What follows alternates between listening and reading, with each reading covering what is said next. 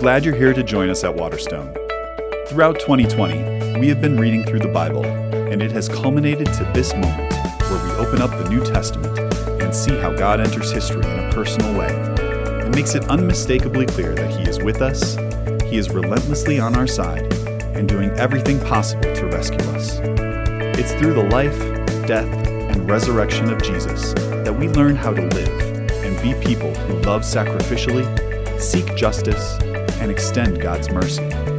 We're excited to dive into this series together and would enjoy it even more if you were able to attend one of our services in person. We invite you to go to waterstonechurch.org to RSVP for a weekend service time on Saturday evening or Sunday morning. A reading from John 4 4 through 26.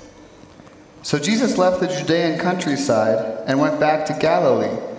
To get there, he had to pass through Samaria. He came into Sychar, a Samaritan village that bordered the field Jacob had given his son Joseph. Jacob's well was still there. Jesus, worn out by the trip, sat down at the well. It was noon. A woman, a Samaritan, came to draw water. Would you give me a drink of water? His disciples had gone to the village to buy food for lunch. How come you, a Jew, are asking me, a Samaritan woman, for a drink? Jews in those days wouldn't be caught dead talking to Samaritans. If you knew the generosity of God and who I am, you would be asking me for a drink, and I would give you fresh, living water. Sir, you don't even have a bucket to draw with, and this well is deep. So, how are you going to get this living water? Are you a better man than our ancestor Jacob, who dug this well and drank from it, he and his sons and livestock, and passed it down to us?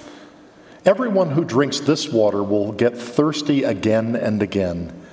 Anyone who drinks the water I give will never thirst, not ever. The water I give will be an artesian spring within, gushing fountains of endless life. Sir, give me this water so I won't ever get thirsty won't ever have to come back to this well again. Go call your husband and then come back. I have no husband. That's nicely put. I have no husband. You've had five husbands, and the man you're living with now isn't even your husband.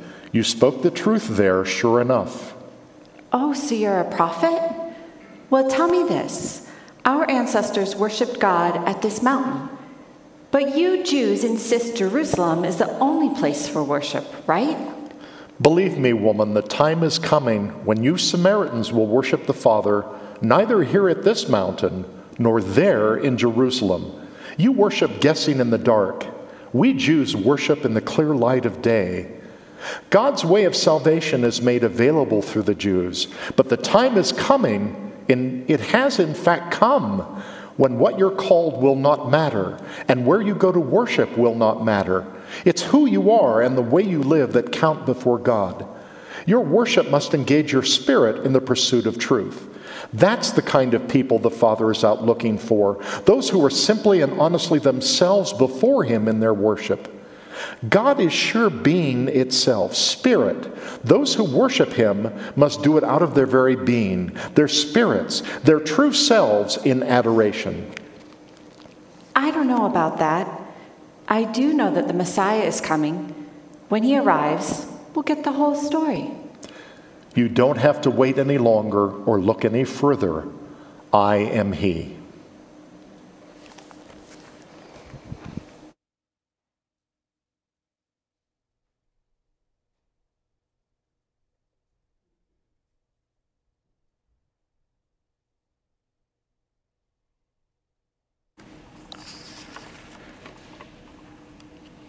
So, did uh, anyone watch the debate on Tuesday?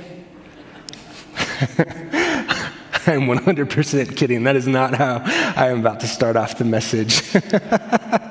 gotcha. Um, how many of you just tensed up a little bit when I asked that question? Few? Yeah, me too. Oh, actually, you know, I, I, don't think we need to touch politics for a while because Larry last week, uh, if you weren't here or didn't hear it, or if you're newer here, uh, Larry, our lead pastor, gave one of the best messages I have ever heard on politics. And so I would encourage you to go back and listen to it. But what I especially loved about Larry's message on politics last week is that he didn't do what he usually does, which when he preaches on a hard topic, he often tells people that his email is pauljay at waterstonechurch.org, which is my email. And he didn't do that last week, so I felt great about it. But uh, yeah, it was an excellent message. Um, and I thought it spoke to the divisiveness in our culture and just how divided we are because we do live in an intensely, intensely divided time. You know, I can tell we live in an intensely divided time because when I'm done preaching, I often get emails. I do. Um, and not just when Larry tells you that my email is his, but I get emails and they're not the kind that you would expect. I actually get emails from people who are trying to offer prayer and support because they know we're so divided, and they assume that whatever I have said is going to result in me getting emails from people who are upset about something I said. In fact, I would actually say I get more emails of people being aware of how divided we are, expressing support and prayer, than I do of people who are actually angry. So, so thank you for that. Um, but if you are interested in evening that score and letting me know about the things that I have said that have frustrated you, um, you can feel free to reach out and email me. Uh, you can reach me at Larry R at waterstonechurch.org, and uh, I will be happy to get back to you with whatever has upset you or frustrated you. Um, no, but we are in a very intensely divided time. We are experiencing division, and it's not unique to us. I think all people of all places, of all tribes, and all groups, and all political parties experience division. But I think what makes our moment unique is that we're not only experiencing division, we're experiencing something deeper than that. We're experiencing a season of contempt for people that disagree with us. We don't only disagree with people, we detest people. And Ben Sasse, um, who's actually a senator, he wrote a book called Them. And this is what he says about this cultural moment of contempt that we have in our culture today. Do we have that quote? There it is. Our isolation has deprived us of the healthy local tribes with whom we share values and goals and ways of life that uplift us.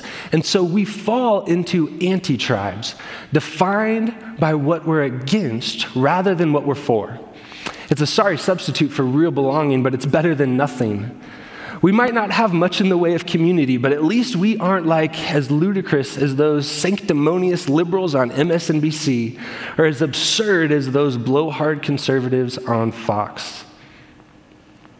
There's something comforting in joining people of a similar mindset, the we, to denounce them.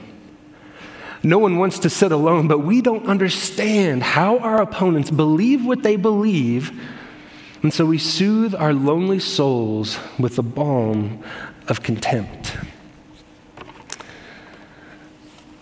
And I don't know about you, but the division has left me exhausted.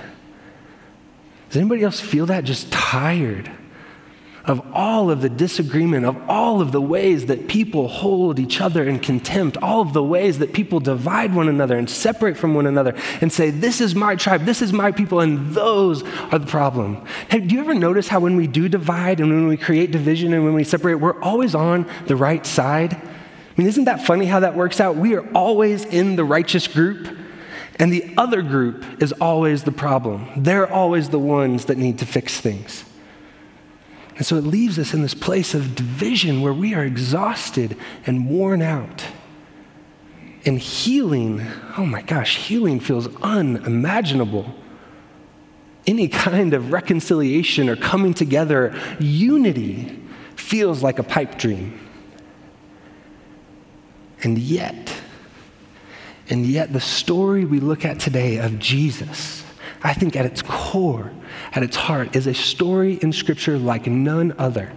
Because at its core, this story of Jesus and the woman at the well is a story about Jesus stepping into human history to heal the wounds of division, to heal that separation, to begin to bring people back together under his rule and his reign in his kingdom. That at the core is what this story is about. But it begins in a rather unusual way, doesn't it? John, he tells us about Jesus traveling through Samaria, going from Judea to Galilee. And he leaves this interesting note in John 4 4. He said, Now Jesus had to go through Samaria. He had to go through Samaria, which is interesting because if you know anything about the geography at that time, you know that's not true. And if you know anything about the culture at that time, you know it's especially not true because Jews would go out of their way. They would inconvenience themselves to go the long route from the south of Jerusalem to the north of Judea and avoid Samaria at all costs. Under no circumstances would a Jew choose to take a route to go through Samaria. And yet, John says Jesus had to go. Why did Jesus have to go through Samaria? In fact, it feels even weirder because earlier in John's gospel, we see that Jesus actually goes around Samaria. He doesn't go through. So, why does Jesus have to go through Samaria? That's a question that hangs over this entire text, this entire story is why did Jesus have to go through Samaria? And the story continues in verse 7, and it says this, and it gives us a lot of detail in these four verses that are incredibly important to this story. It says, When a Samaritan woman came to draw water at the well Jesus was sitting at, Jesus said to her, Will you give me a drink? His disciples had gone into town to buy food, and the Samaritan woman said to him, You are a Jew, and I am a Samaritan woman. How can you ask me for a drink? For Jews do not associate with Samaritans. Now, I don't know how to tell you that those four sentences we just read to the, the original audience, to the people who would have heard this story in the beginning, would have gasped at those four sentences they would have been shocked at what they are hearing. It would have sounded scandalous to their ears. There are so many things wrong with the picture of what Jesus is doing in this situation. In fact, do any of you remember those, those pictures? Maybe you looked at them as a kid or you've looked at them with grandkids of, of what's wrong with the picture. Here's an example of, of what I'm talking about. Can anyone tell me what's wrong with this picture? What doesn't quite make sense about this picture?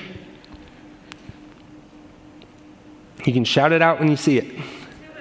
There's two moons, that's right. The astronaut is on the moon, and then there's a moon in the background where you would supposedly see the Earth. Okay, so that's what's wrong with the picture. Well, I'll give you another try because uh, maybe that one was hard. Here's another picture. What's wrong with this picture? Driving on the wrong side of the road. Right, you can see contextually they're in London, you see Big Ben, you see the phone booth, and they're driving on the left hand side in the UK, but in the picture they're driving on the right. So that's what's wrong with the picture. So when you hear this story of Jesus, if you were in the original audience, there would be all sorts of things that would be going off in your head about what's wrong with this picture. The first of them is ethnicity. Jesus, a Jewish man, is, is with a Samaritan. He's talking and interacting with a Samaritan. And as John says, Jews and Samaritans did not associate with one another. They didn't talk to one another. They didn't do business with one another. They didn't drink from the same fountain. They certainly wouldn't eat together. I mean, they were completely segregated society, and Jews detested the Samaritans. Because the Samaritans, when the Jews came back from exile from Babylon, they came back and they found their land occupied by Samaritans, people who claimed that they were Jewish in heritage, but who were what they would call a half breed, a mixed breed. They weren't pure Jews. And so they left this space separate, and it caused a lot of bloodshed. It caused a lot of animosity and tension. And for hundreds of years, they've been living together without interacting. And yet, Jesus doesn't ignore this Samaritan. But not only is there a problem in the picture of, of ethnicity, there's also a problem of gender, because Jesus is talking to a woman. And no respectable Jewish man in that day would ever talk to a woman. No man would talk to a woman that he wasn't related to or married to. And often, a man would not talk to his wife in public because to do so was to risk impropriety, it was to risk scandal, it was to risk gossip. And so there was this separation of the genders in that day that feels very foreign to us, but that was so common that when people heard Jesus is talking to a woman, there would have been a collective gasp in the room. How could Jesus do that? That is so improper. And yet, Jesus talks with her. But to make matters even worse, to scandalize us even further, John leaves us with this note that all of his disciples had gone into town, which you got to know they were not happy about. They're in Samaria, a place they don't want to be. All of Jesus' disciples are Jewish. They're in Samaria. They don't want to be there. They've gone into town to buy food from Samaritans, something they would not want to do. And Jesus is sitting alone at the well. So he is not only talking to a Samaritan, into a woman, but he is doing so alone. And to make matters even worse, he asks her for one of the most intimate things you can ask of a person in that day to share a drink with them. what? I mean, we don't get it. But the only way I can describe to you what is going on in this context of the story would be if you saw me or Larry, our lead pastor, going into a hotel room with a woman we are not married to. And you saw that happen and you think, that is not what? Nope, that is not what is supposed to happen. That is what the people hearing this story are thinking of Jesus in this moment. I mean, the scandal is so deep in this story Jesus is doing things that, that devout Jewish men should never, ever, ever do. Even the woman is shocked by what he does. She said, How can you, a Jewish person, ask me, a Samaritan woman, for a drink? What is Jesus doing? Is this why he had to go to Samaria to meet with this woman? See, and then they begin talking about what you talk about in that kind of situation theology, right? That's what you talk about. And he begins having this conversation with her after she, he asks her for a drink, and she says, how, how, what, how can you even ask me that? He said, Actually, if you knew who I was, you would ask me for a drink, and I would give you a drink of living water, water that would quench your thirst so that you would never be thirsty again. What's interesting is, is this phrase, living water. What, what is living water? Well, it's actually more simple than you would imagine. Living water is flowing water, it's stream water, it's a river. See, she's at a well, and, and in that day, you could get water from one of two places a well or some sort of stagnant water source, or you could get it from a river. And a river was always preferable because it was crisp, it was clear, it was cool, it was running, it was flowing. You didn't have to worry about diseases. And, and what is especially important about living water is living water is the type of water in that day that was used for ritual cleanliness. It was the type of water that was expected to be used in order to make people cleansed of their sin and purified. And Jesus says, This is the water I have. I have flowing water, living water that can cleanse you of your sin and will quench your thirst so that you will never be thirsty again. She doesn't really understand what he's talking about, but she says, I want some of that water. Please give me some. Now, it sounds a little mansplaining because she doesn't understand what Jesus is talking about. And so Jesus' response is, Well, why don't you go get your husband and I can explain it to him and then we can have a conversation. And what you have to understand is, again, to the original audience, when Jesus asks for the woman's husband, in this moment, there's a huge sigh of relief. Oh my goodness, thank you. Jesus, you were playing with fire, man. You need to talk to the husband first. You can't talk to a woman directly. What are you thinking? Thank goodness you were getting the husband into the picture so you can have a proper conversation and stop talking to this woman directly. And then all of that relief gets thrown out the window because she says, I don't have a husband. And Jesus responds, That's true. You've actually had five husbands. And the man that you are currently living with is not your husband.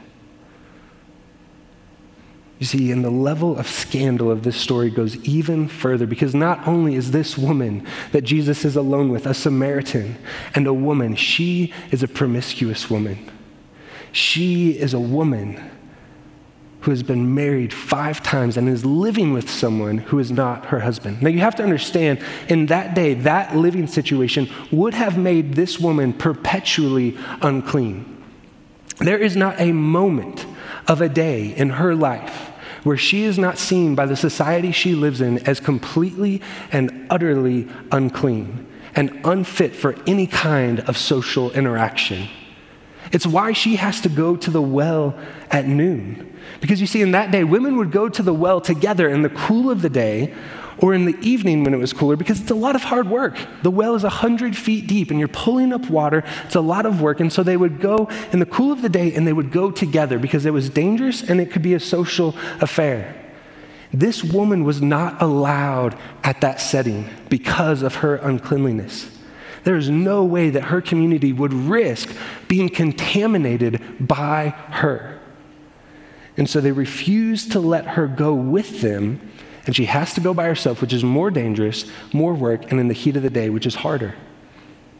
And this is where Jesus meets that woman and begins having this dialogue with her about living water that can cleanse her. See, what we have to understand in this moment that we often miss is that Jesus is interacting with this woman and he is showing her a glimpse into why he came to our world. He is showing her, a Samaritan woman who is always unclean, who he really is. God is revealing himself to one of the last people on earth the Jewish community would expect him to reveal himself to. And the question is why? Why would Jesus interact with this woman at this well in Samaria? Why would he choose to interact with her when he knows her history? He knows her story. She doesn't reveal her past to him. He knows her past before she even explains herself to him. And when he does so, she says, Wow, I can tell that you are a prophet. You are someone from God with a message from God for us. And so she begins talking to him about, okay, well, let me ask you a question then. If you're a prophet, if you understand God, tell me then, how should we worship God? Because Samaritans, they had their own mountain in Samaria where they would worship God. And on this mountain, that was the place where all of their rituals, all of their, their worship was done because that was the place that God met them. And yet Jews believed that that mountain was illegitimate. And they had their own mountain in Jerusalem where they would worship and where they would come before Yahweh and where they would experience God's presence. And she says, Which is right? Which way do we experience God? And Jesus' answer to her is fascinating. He says, There is a day that is coming that has now come in me, that all of those ways people divide themselves all of those ways that people separate themselves are coming undone. You see, Jesus came to this world to break down the barriers that separate us from God and that separate us from one another. That in Jesus' life, death, and resurrection, there is a hope for unity beyond anything we can comprehend. And so he begins with this woman, the last woman we would expect God to reveal his fullness to, to reveal that he is the Messiah. And he begins with her and he begins tearing down these barriers and these divisions that have separated her from God and from others. You know, it's interesting. This woman, she has to be filled with so much shame. Remember, there is not a single second of a single moment of a single day where she is not seen through the lens of uncleanliness and shame in her culture. She is not fit to be a part of the community. She is completely separated. And Jesus enters into her life and begins having this conversation with her. And he finds something that I think is so important for us to understand about this woman's story. Because we often tell this story about this woman, and we, we present her as some sort of, of temptress some sort of woman who, who has this insatiable desire for men that cannot be met. And so she goes from one man to another and it keeps cheating, and she's a serial adulterer, and men keep divorcing her and keep leaving her. But it's, it's equally as likely, and we have to understand this, that in that day, a woman petitioning for divorce was so uncommon. Women did not have the power to petition for divorce. And so she may have been divorced by, by some men because she was an adulterer. That, that might have happened. But how many men do you think are going to keep marrying her after she keeps cheating on them? You see, it's more likely, and quite likely, in fact, that this woman has continually been mistreated and abused by the men who said that they would protect and provide for her. That the men who have said they will take care of her have abandoned her. And yet it doesn't really matter, does it? Because often we label women the same way. It's their fault, it's their responsibility. What did they do to cause that treatment? The same label of sinner is put on them. You see, Jesus sees through all of that. And he speaks directly to this woman's life and her living situation and her circumstances. And he does not shame her, but he begins to tear down the walls of shame by revealing the grace and mercy and forgiveness of God that does not shame us for our past or want to destroy us because of our past, but that rescues and redeems and reconciles our past. See, Jesus in this moment is tearing down those walls that have separated her from God by offering her living water, water that can cleanse her of her sins, of the things she has done and that have been done to her, so that she can experience communion and unity with the Father. He is breaking down the walls of shame in her life, and He offers us the same living water. Because let's be real, all of us, it doesn't matter what our story is, all of us carry baggage and shame. Things that we have done and things that have been done to us that cause deep shame in our souls. That cause us to feel like we are separate from God, that there's no way God could ever love us because of what we have done or because of what has happened to us. And Jesus steps into our life the same way he does to the Samaritan woman, and he offers us living water, water that can cleanse us from our past and restore a future of connection and communion with the Father. And if Jesus is the, the bridge that brings God to us and, and can erase and heal the division of shame we have in our hearts, then Jesus is the sledgehammer that tears down and breaks down the walls that divide us from one another. It's so fascinating. In this story, you have just about every division that is imaginable contained within the story. There's division around gender, there's division around ethnicity, there's political division, and there's religious division. I mean, what other ways do we separate ourselves? Those are the, those are the four. And yet, Jesus, in this interaction with this woman and with this Samaritan village, begins tearing down the walls and the division and the wounds of division that have been in that community for hundreds of years. It's so fascinating when you see the disciples. They come back from getting food and they see Jesus talking to this woman. And as they're, they're walking back, they see him from a far way off talking to them. And it says that they're startled, they're shocked, they stop in their tracks. And they don't understand what Jesus is doing because it feels very unusual and very improper to them. And they're so befuddled by what Jesus is doing that they walk up to him. And, and John says, We didn't say anything because we didn't know what to say to him. So we just said, uh, Hey, Jesus, are you feeling okay? Do you need to eat? Are you, are you hungry? Like, is the sun getting to you? Like, this feels like, uh, are you okay? And it's fascinating. Jesus says to them, Look around you. The fields are ripe for harvest. What? Okay, maybe you are hungry. You're talking about food now. I don't know. Like, what? Jesus, what are you talking about? The fields are ripe for harvest. See, what Jesus is telling his disciples, the reason he had to go through Samaria is because he had to let them see, he had to let them know that his gospel message, his kingdom, his messiahship was not contained within the bounds of Israel. That the people we divide ourselves from, the people that we separate ourselves from, the people that we would declare our enemy, the people that we hate, the people we detest, the people that we think are the worst people on the face of the earth are the harvest.